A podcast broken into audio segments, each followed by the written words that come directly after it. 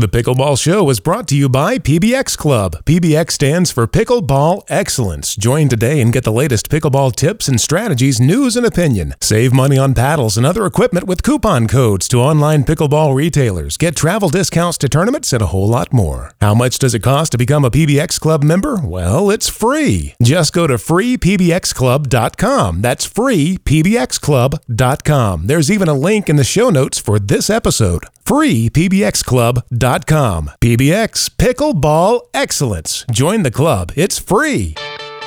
This is Coach Mo from pickleballcoach.com. And here's the host of the Pickleball Show, Chris Allen. Thank you, Coach Mo, and welcome to the show dedicated to helping you play better pickleball while having even more fun and meeting new friends who share your passion for this great sport. My name is Chris Allen, and we have a lot of new friends on the line with us today.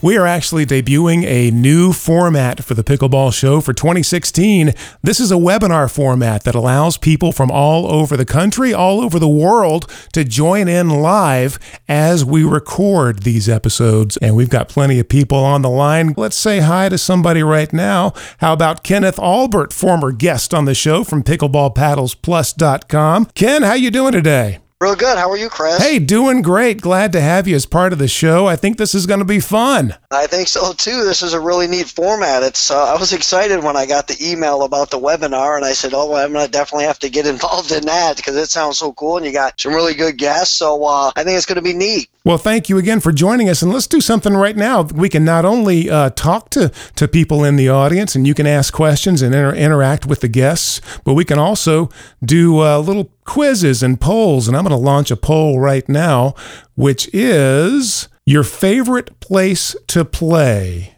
You have your choice between indoors and outdoors. Uh, while you're voting, though, I'm going to introduce our guest. It is none other than the pickleball guru himself, Mr. Prem Carnot, who you can find at pickleballguru.com. He's cruising to Vietnam on a pickleball cruise. He's uh, going to France. He's doing a uh, an intensive boot camp down in Merritt Island, Florida, coming up in February. He's all over the place, and I think he's on the line with us right now. Prem, how are you today? Thanks, Chris. Uh, thanks for having me again on your show. Uh, it's great to see a lot of pickleball action happening all over the country and growing very fast. It sure is. And uh, that was part of the reason why I wanted to go ahead and launch that poll. And I'm going to go ahead and close the poll right now because if everybody's voted, you've got three, two, one, and now the poll is closed. The question is your favorite place to play, either indoors or outdoors. 60% said indoors, 40% said outdoors. I'm going to have to go with the uh, with the indoors. The big reason, the main reason is because when you go to bed the night before you're going to play, when you get up that morning and you know you're going to play, if you play indoors, you know that you're actually going to play. You don't have to look out the window. You don't have to turn on the weather channel. Do you guys have trouble? I know you're out in Grass Valley, California, Prem.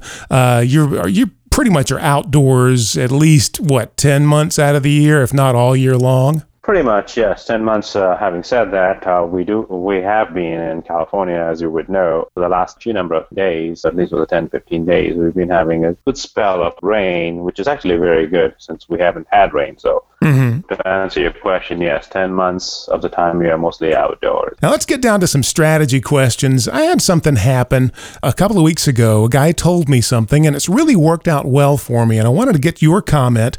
And uh, for everybody uh, on the uh, on the webinar here, if you have a question for Prem, go ahead and raise your hand right now, and I'll call call on you in just a second.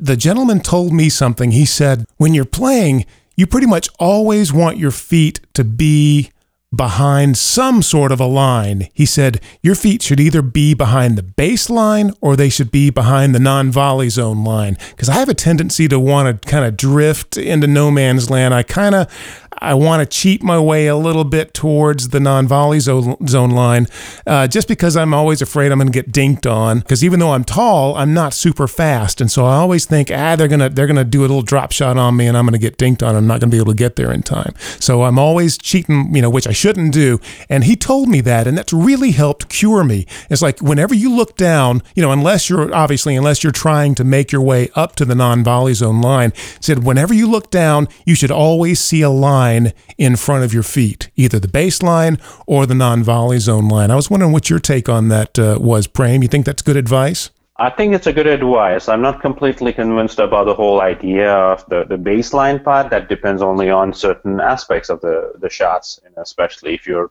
looking at the return of serve. If the return of serve is deep, you're behind the baseline makes total sense. But if a, um, if a if the return is shorter, then you're never going to be in, behind the baseline. But as far as being behind the kitchen line or the non-volley zone line, that totally makes sense. Closer to the line you are, better you are in, in actually cutting off a lot of angles. I would probably add a piece to it is being more on your on the tip of your feet so that you actually are able to move forward or backward so that you're not completely camped and in tennis, the technical term would be, or not funnily said, as happy feet, which means you're always on the tippy toes. There was a beautiful video in Pickleball Channel uh, a year ago by um, Jennifer Lucore and uh, Alex Hamner, the two national women's champions. Uh, when they move together, they're always moving, but they, you can see them, they're always on their tippy toes, which gives them um, enough agility to move back and forth. I remember that video. Yeah, it really it was a, a, good explanation or a good illustration of not only that, but the way that they formed a wall together. And when Shadowing, when one yeah. would move, yeah, the other one would move. It was like they had, you know, an eight foot long broomstick, you know, between them that they were holding, uh, and and you know one couldn't move without the other one moving, almost like an invisible you know stick between them. So the the I was more insisting was the fact that if they, because of the, the, that movement was able to be made so easily because they were on their tippy toes or their happy feet, as they call it. Great advice, and it's advice that I find much easier to follow the first hour that I'm playing rather than the second, third, and fourth hour that I'm playing. I can bounce around a lot easier in that first hour, but then I, I find myself my paddle gets a little bit lower, and I don't bounce around quite as much. I just get uh, you know you get you get fatigued and uh, get a little bit tired and a little bit lazy. Are there some tricks or things that you can do to where you don't have to lose a bunch of games to tell yourself, nah, you know what, my, I'm kind of out of gas here? Are there some things you can do beforehand? I remember the days when Wendy and I, Wendy being my wife, uh, and I would play as much as 10 hours a day. Wow. Uh, so uh, obviously, the, the most important part is uh, the, the the mental part of you know the hunger for the, the game you might have. You know, once your your your adrenaline or your your mental part is always focused on because you really want to play that much. You really want to do well, and and that hunger is there. The the body carries a little bit, but I do understand the general body fatigue some of the things I use in my uh, personal game and something I recommend sometimes is you go to natural stores or something like that, you have a, a little spray which is called Bach Rescue Remedy. It's a little spray or little pastilles you can have, uh, and you can just chew them or you can actually spray on your, under your tongue found it very efficient uh, to keep myself physically on on the edge, and then also sometimes uh, I would uh, obviously do a lot of stretches in between games to keep myself not completely tightened up. And drinking a lot of water is definitely indoors or outdoors doesn't matter. Drinking a lot of water is very very helpful, and I do drink a lot of water, at least a gallon of them in a couple of hours. What about things like uh, like a Gatorade? I think V8 juice, the low sodium V8, is great because it's got so much potassium in it. It's got uh, way more potassium than uh, than Gatorade does. Have you tried that? I normally don't go for that. I'm always wary about the, the types of ingredients which are outside the, the fruits and vegetables, the type of chemicals which are mixed into it. Uh-huh. So I generally go for uh, bananas, which are a very good potassium I also do some homemade um, drink, which is basically a little a pinch of salt in, in a, about a half a liter water bottle. Uh, I would probably add a pinch of salt, a pinch of baking soda, a pinch of potassium salt, and mix it up. And that's uh, sort of uh, what I have generally for my drink, also as a as a part of uh, hydrating myself. Sounds like a good recipe. Let's go. Uh, we've got a question now. Uh, Cliff Texera raised his hand. And uh, Cliff, if you unmute your microphone, then I bet we'll be able to hear you. Hello. Hey, Cliff, it's Chris and Prem Carnot. You're on the Pickleball Show. Well, thank you very much for having me. Glad to have you. Where are you calling from today? I'm calling from Bristol, Rhode Island. My question here, uh, in regarding to your survey about playing indoors and outdoors, is just a little whimsical thing. Last year here in Bristol, we were having difficulty getting indoor court time. So all the way into January here, into late January of last year, we had a group of 25 dedicated pickleball players playing on our outdoor courts. Uh-huh. One of the problems we were having was that the pickleballs would start to crack because the temperatures got so low. And uh, one of our, I call her our genius uh, pickleball players, came up with the idea of using a cooler and she would put hot water bottles inside and we would load the cooler up with pickleballs to keep them warm and rotate them in to alleviate. So that was one of the problems we were having as far as playing outdoors. That's a great idea. So you had a kind of a little uh, pickleball cozy there to keep them keep them toasty and warm uh, and then you'd probably what, use them for 15 or 20 minutes and then rotate them out Yes, we did. Yeah, and that alleviated the problem completely. No more cracked pickleballs, and we were going through quite a few pickleballs too. Let's go over to John Smalley right now. John has a question for Prem Carnot, the pickleball guru, who you can uh, find out what uh, all he is up to and subscribe to his newsletter as well at pickleballguru.com. John, are you there? Hope so. It sounds like you are, John. Thanks for joining us today. Where are you calling us from? Uh, Largo, Florida outside of Tampa. Well, I don't think that uh, you guys have a problem with uh, keeping the balls warm down there, do you? No, not at all. What's your question for Prem today? My question is, how do you protect your weaker opponent or partner in doubles besides stacking? Prem, what do you think about that? You've got a partner; they're obviously the weaker partner. And they attack them at sharp angles, short, sharp angles in the uh, kitchen. And they're getting almost every ball hit to them, probably too. Yeah, they're they? getting every ball. That happens quite often, regularly, even in the advanced players. One of the suggestions I could make outside, if you're looking from stacking or poaching, if those two are options which uh, seems to be less effective, uh, one of the suggestions I would recommend is having your partner hit the ball more into the middle of the court. When I mean middle of the court, this month's article will tell you it's between the players, forcing whoever's hitting in the middle that shot, giving them less angle to go for those very sharp angles they can't hit. I don't know if you can picture it. So if uh, if if you have a, your partner hitting the ball to the middle, the person who's going to hit that ball, you're going to say a cross court ding he can't really start hitting a lot of sharp angles because the angle has been shortened. Because if he's going to go from that particular area, uh, the distance is shorter than going from cross court dink. Say, for example, you're going cross court dink, it forces the person to hit something more in the middle, which allows you as a stronger player to get into the rally. Does that make sense, John?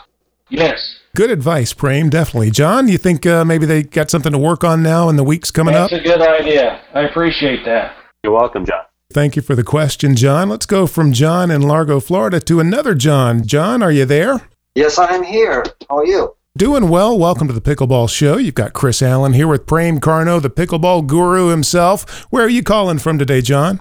I'm calling from Melbourne, Florida, and I just would like to quickly mention that Prem was here a few years ago when I first started pickleball, and he hosted a clinic in which he informed everybody the importance of the soft game. I want to thank him for that, and I really enjoy playing that game now. He was ahead of his time, wasn't he? Yes. My question is that I have practiced several shots, whether it's a cross court, lob, etc. But when it comes time execute those shots during the game, I totally forget about them. And before I know them, the game is over, and I will have forgotten to put into practice those shots. Is there anything I can do to uh, help myself just use those shots when the time is needed? I think you should continue playing, uh, using those in your game independent of it, and uh, you try adding one thing to the to your game as you play a game. Say, for example, just one hit a drop shot. Practice that in a game game pattern. And if you feel the pressure of having to play against players who are stronger or equal level as you are, play against a group of players who are less skilled than you so that you don't feel the pressure of having to execute it perfectly and you get yourself into a rhythm of trying to execute that one particular shot. Add more to the arsenal, and as you get better at it, and then you, once you are confident that you're able to get a, a rhythm into that, then move to the levels of play uh, players who you want to compete against and, and see how that works. Does that make sense, Josh? It, it certainly does. So if I can just uh, tell you back what I'm hearing is it's a repertoire of shots, two or three perhaps, that I would like to use during a game. Play with somebody of a lower skilled level, concentrate on using those shots then as many times as I can, and then when I play the more advanced players, it should come more naturally. That's right. Okay, that's very good. Thank you very much. And John, I'll be there in February. I mean, I'm doing the boot camp in, in Merritt Island um, in, Yes. uh, in February, but I'll be in Melbourne also doing some clinics, so I'll probably see you there. Well, I would look forward to it. Thank you very much, and thank you all for having me on. Sure thing, John, and thank you for calling in. We do appreciate that. Let's go to uh, Mike Curry. Mike, I'm going to unmute your microphone and you can say hi to Prem Carnot. Mike, how are you today? Well, how about you guys? Hey, doing well. What's your question for Prem today? I wanted him to go back over that supplement that he was recommending. I didn't catch it whenever he said it the last time. Uh, it's called the Rescue Remedy, Bach Rescue Remedy, Mike. It's, it's called Bach, B A C H, uh, Rescue Remedy. Uh, you get them in pistils and or in uh, you can chew on or you can get it in spray. Something which I use uh, quite frequently. Mike, thank you for the call today. We really appreciate it. Michael, how are you today? Good. How are you guys doing? Doing great. Where are you calling from today, Michael? Lincoln, Nebraska. All right. Is it uh, getting pretty cold up there right now? It is freezing, yes. I wish I was from Florida with you guys. what's your uh, What's your question for Prem today? Okay, my question is um, my opponent's lobbed on me and I'm running deep to return it, and I typically can get to it or have an opportunity to return, but I've always have a problem knowing which way to do it. Should I lob back or should I try for a drop? So the, the answer uh, is two way. First, if it's lobbed over you, uh, I generally recommend uh, probably you're an able uh, person who can do that easily. But overall, I tend to recommend people not to go for the lob if it's over you when you're not able to see the ball. Your partner has a better visual of the ball. So the moment the ball has been, you know, hit from your opponent's side, and as it's being lobbed over you, they have a better visual of that ball, and they can get to it easier than you in general cases. Now, obviously, if you have a lot of good athletic abilities, so you can go behind it. I would generally, I do not recommend people backing up to go and take a lob because they would probably, you know, I've seen a lot of people get injured uh, due to that, um, trying to backpedal to try and get a ball. Whereas a partner can actually just cross court, go get the ball. But to answer precisely your question, um, it depends exactly how how fast you are or how quick you are able to get to that ball. If you are able to get to that ball in time and you have time enough time to to organize yourself, then I would definitely recommend you to go for the drop shot because that will allow you to get back to the kitchen line. But if you don't have that time and you are actually pretty much in your last gasping and there's no other option, and then obviously what I would call the defensive lob becomes an option if you can try and lob over them and sort of gives you time to sort of organize and see where the ball you can hit a high lob and sort of see if you hit a pretty deep lob then you're back at the line at the kitchen line. And if you hit a bad lob and you know your opponents have their fangs out and they're drooling and they're ready to smack at you, you can at least basically stop at the baseline and wait for the ball uh, before you can approach, restart approaching the net uh, slowly. Uh, does that make sense, Michael? It does make yeah. The answer made sense to me absolutely. the The question I have then is, is usually what'll happen is, is I'll send that lob back, and I'll have time to watch that lob go up, and typically it's not deep enough in the sense that they're going to hit it in the air. They're going to try to slam it in the air. So then, are you saying wait for that return and don't go to the kitchen line? No, I don't think so because if you're running into the kitchen line, you're you know you're you're half you're moving in and you're not in a position where you're really set to actually receive the ball. You're on movement, and then it is actually a pretty bad option at that point. If you're Sure. set, if you stay back, uh, or at least you know make depending on where the ball is going to land, or at least you gauge a little bit. Stop, hit the ball, move. Stop, hit the ball, move. Uh, I would never recommend you to keep being on the move as you hit the ball. Got it. Thanks so much. Thank you, Mike. Appreciate you calling in. Now let's launch a poll real quick. This is actually not a poll. This is a quiz. This is going to be a true false quiz. It's right out of the rule book. Here's the question, or here's the statement, and you'll tell me whether it's true or false. When serving, contact must be made below the waist level, and waist level is defined as the navel. True or false? You can vote in that poll. And uh, while you're doing that, I'll tell you that uh, Prem Carnot, thank you so much for joining us today. And you can reach Prem and find out everything that he's up to at pickleballguru.com. And uh, I'd also like to put in a personal recommendation for your new audio book of your classic Smart Pickleball. I have really, really enjoyed that audio book, Prem, and uh, so nice job on that. Thank you, Chris. I appreciate it. And that is available at amazon.com and also audible.com. And now I'm going to close the poll. Has everybody voted? If you need to, you hit the submit button right at the bottom there. And I'm going to close it out in three, two, one. And now let's see what the results are. The question is when serving, contact must be made below the waist, and waist is defined as the navel. Look at all these smart people here. These people are playing smart pickleball, Prem. They've got it 100% right. It is true. The waist is defined as the belly button. So uh, that's why I, I I've been checking in. Maybe I should talk to Dr. Rosenthal about this. He might know a surgeon who can who can surgically raise my belly button. I'd like to have it moved up, just uh, you know, maybe maybe six inches or so, just to give myself an advantage on the serve. I think that'd be pretty good, Prem, wouldn't you? Yeah, uh, as a joke, uh, this ruling actually got modified a little bit as as defined as navel only a few years ago because before that and I had to say us men, and I'm sure a lot of people are chuckling when you're hearing that. Referees, when they were looking at trying to figure out where the waist was, they couldn't figure it out. Uh, the waistline was a little difficult because people had their shorts all pulled up very high. And so we had to re, uh, I think USAP had to go and redefine what waist meant. And so they had to say the navel because then it gave a little bit more idea what the navel was.